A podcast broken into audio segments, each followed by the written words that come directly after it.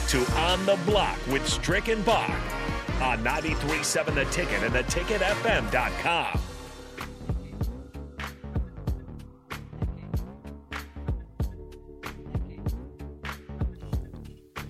Wrapping up things here on the block on a Thursday. Just some interesting things to get to before we're done. A reminder, if you are up in the morning and you feel a little bit of hunger, we're having a grill-off event tomorrow morning. And so we welcome aboard. Welcome anybody that wants to come. And it's... I believe that we're going to have kind of a competition thing. So if you want to sign up, I'm not sure if there's time left now that it's, we're getting this late into it, but I am looking forward to it. Tomorrow morning I'll be on early break, so it's from 6 to 10 a.m. If you want to, stop by, and maybe you can be one of our judges as we have some prizes to give away to those that are competing. I'd like to thank Canopy, Street Market, Wingstop, Coligan Water, and Ambition Electric all for helping us out and getting that grill off put together. The last storyline I wanted to get to with you, Strick, is this LIV live tournament that they have set up here, kind of competing against the PGA Tour now, and it's taking a lot of their top guys. Rocket Mortgage is the kind of latest storyline in this, is that Rocket Mortgage has terminated their sponsorship deal with Bryson DeChambeau, citing his ties to the new Golf Invitational Series. They got things going underway near London today,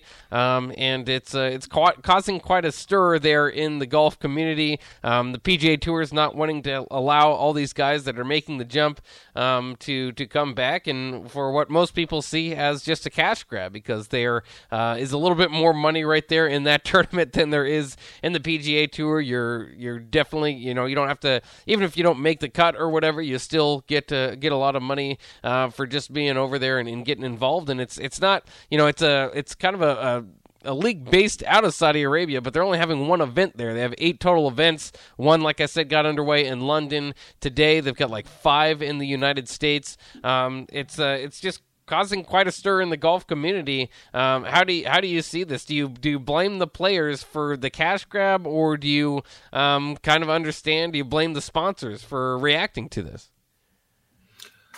I look at it from this standpoint. It's very similar to me that you have with the NCAA.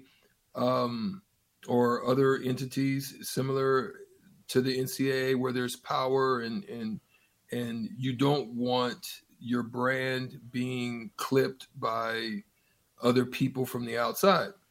So the PGA is a very strong organization. They've built their brand and their name throughout all of the years. They went through the bad and the slow years, then had the emergence of Tiger Woods that allowed their ratings, their numbers, and their TV deals to go to a whole nother level. And, to me, I still think they're kind of holding back. I still think that they're not really giving to the players with what they've been able to do and build. And the purses aren't necessarily, they're high, and I'm not sitting here and acting like they're not. But yeah. LIV comes in and says, look, we're trying to touch y'all. We trying to NIL y'all. Yeah.